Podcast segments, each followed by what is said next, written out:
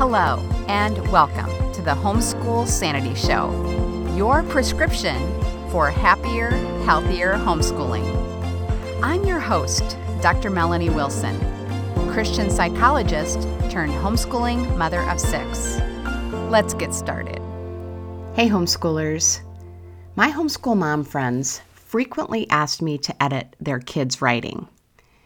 If you don't feel confident as a writer, it's hard to feel confident as your child's editor. In this episode, I hope to give you some simple tips for growing in your editing confidence. Before I do, I want to announce the launch of the last volume of the Grammar Galaxy series called Supernova. This volume is for eighth graders or those who have completed the equivalent of Nova. Like Nova, Supernova is an extended review of material covered in previous volumes.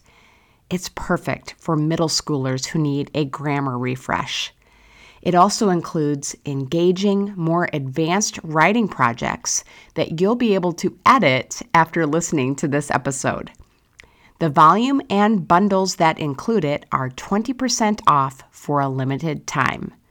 Learn more at funtolearnbooks.com. If you struggle to edit your child's paper, it's not your fault. Here's why writing is subjective. Unlike math, where there is typically a single correct answer, writing is more of an art than a science.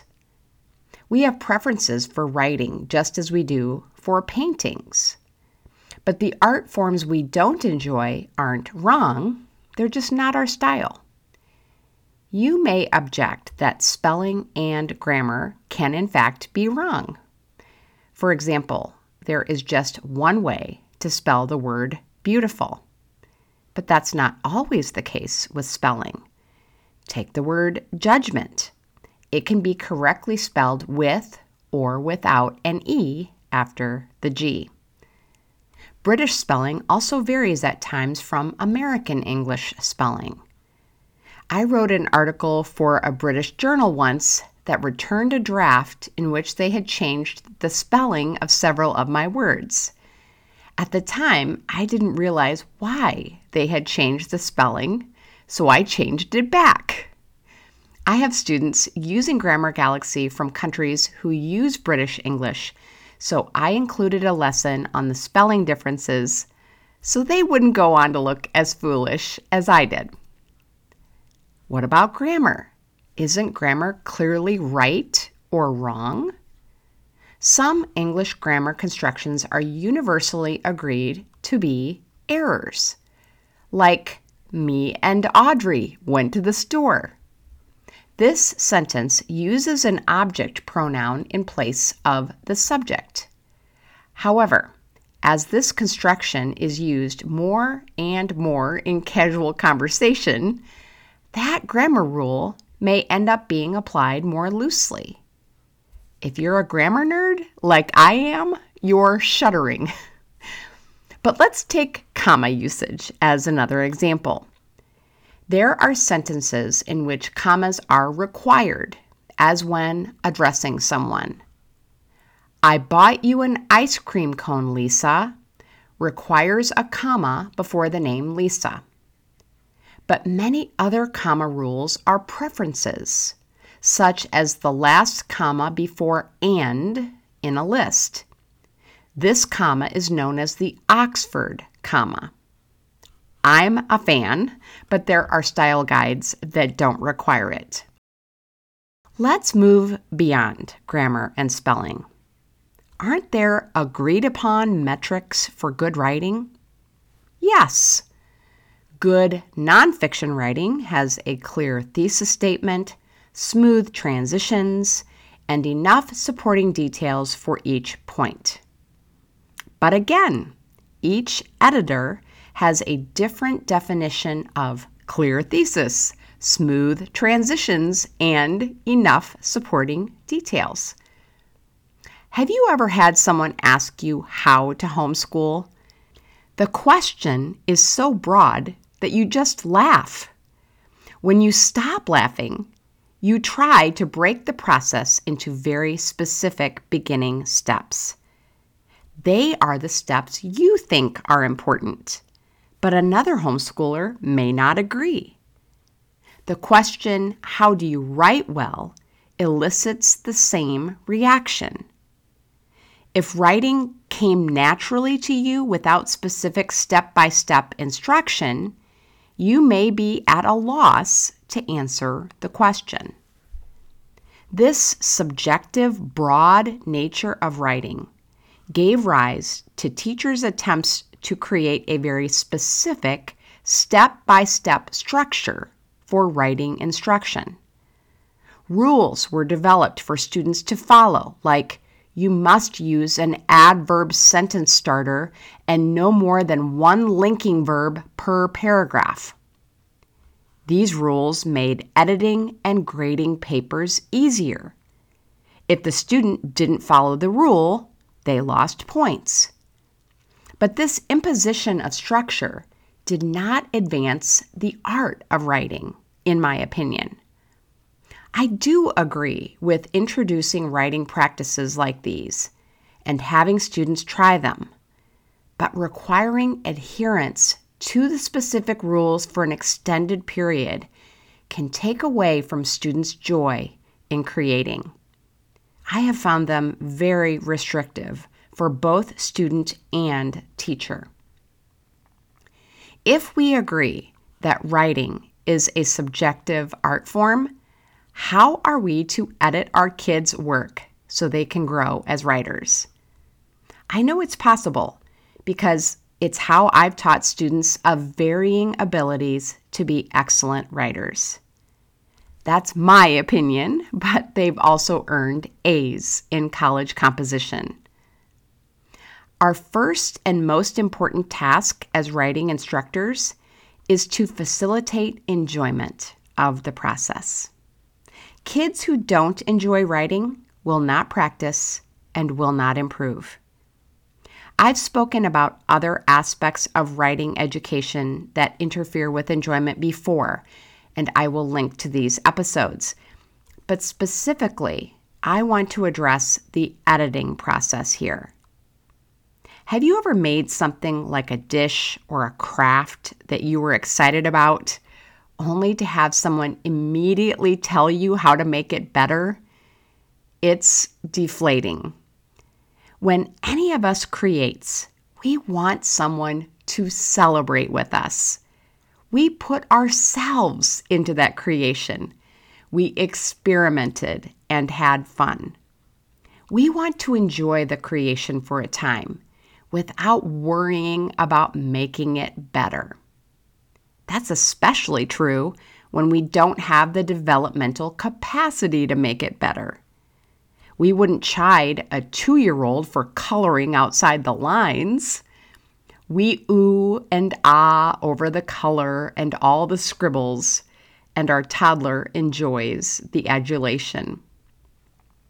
That's appropriate for a two year old, you may well argue, but what about my eight year old who still isn't capitalizing the first word in a sentence? I've been there. But here's the interesting thing that we know from our own experience. When our child delights us with his writing, he will repeat the process again and again. Does a child ever tire of our attention and applause? the constant calls of, Mom, watch me, watch this, after we've been enthusiastic, say no. How can we delight in a child's writing that has errors in spelling, grammar, and handwriting? We don't want to lie, but we can always find something to enjoy in a child's writing. I see those enjoyable aspects as a child's gift in writing. When a child believes she is a gifted writer, she will work to hone that skill.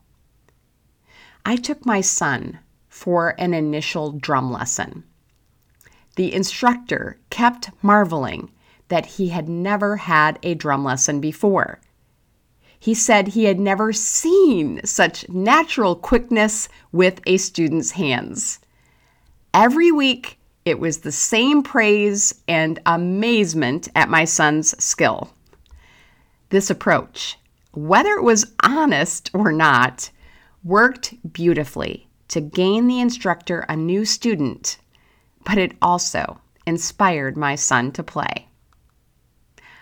I also saw this work with a friend's son who was my writing student. I saw an emotional depth, attention to detail, and uncommon maturity in his writing and told him so. He soon told his mother that writing was his new favorite subject. He paid close attention to my suggestions for improving his writing as we continued in class. These are some gifts to look for in your child's writing. Sense of humor, excellent examples, use of statistics, detailed description, references to an area of interest, unique style, concise writing, illustrations, creative approach, strong vocabulary, humility, storytelling, and diligence in adjusting to a learning disability. Praise of the gifts in our child's writing should be foremost. I'm saying this as someone who immediately wants to edit and proof. But I push myself to take in the writing as a whole before I worry about the mechanics.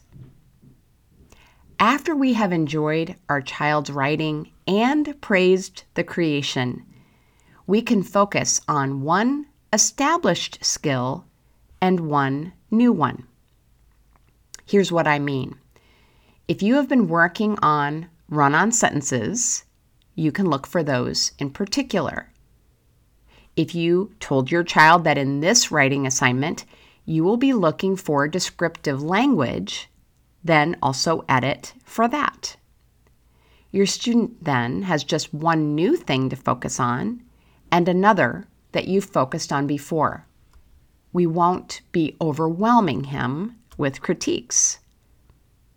Of course, if you aren't confident in your own editing ability, this type of focus presupposes that you've reviewed or taught the lessons on run on sentences and descriptive writing. You will be improving your own writing as you edit your child's. If you aren't sure you're correct about an error, ask someone you know who's a good writer for feedback. If you don't have anyone else to ask, post the sentence in question in a Facebook group like the Grammar Guardians group. You can also email it to me at grammargalaxybooks at gmail.com.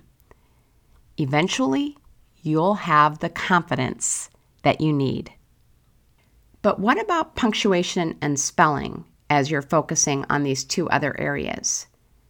You can either ignore them or mark them without comment, depending on your child's reaction to edits. Simply add the comma or write the correct spelling. You can also have your student add spelling errors to a list to review regularly. If it seems wrong to you to focus on just a couple of skills, I'd like to give you an analogy here. I have taken tennis lessons for years. While I have hit forehands, backhands, overheads, volleys, lobs, and serves in one class, I have never gotten specific instruction and correction on all of those shots in one lesson. If I had, I wouldn't have kept playing. I would have been overwhelmed and I would have felt incapable of ever playing the game. Instead, classes consisted of instruction and correction on just one or two skills, plus playing the game. I want to end this episode with something for you to consider. If you don't want to improve in your paper editing skills, why should your student want to improve her writing skill? Like you, your student could conclude that it's just not her gift and stop trying. Not every student was created to be a gifted writer, but every student has a gift that they bring to writing that can be developed and enjoyed. My hope is that you will work at editing your students' papers to build your confidence and help your writers blossom. I have created an editing game you can use for this purpose. First, your student will do his own editing. You will see if you find more errors than he did. If you're not already subscribed to the Homeschool Sanity Show, you can find the Better Editor game in the show notes at homeschoolsanity.com slash edit. Have a happy homeschool week. Thank you for joining me. Happy, healthy homeschooling can be yours. It begins with one small step. Let's continue the conversation on social media. I'm at Psycho with Six. This has been a production of the Ultimate Homeschool Radio Network.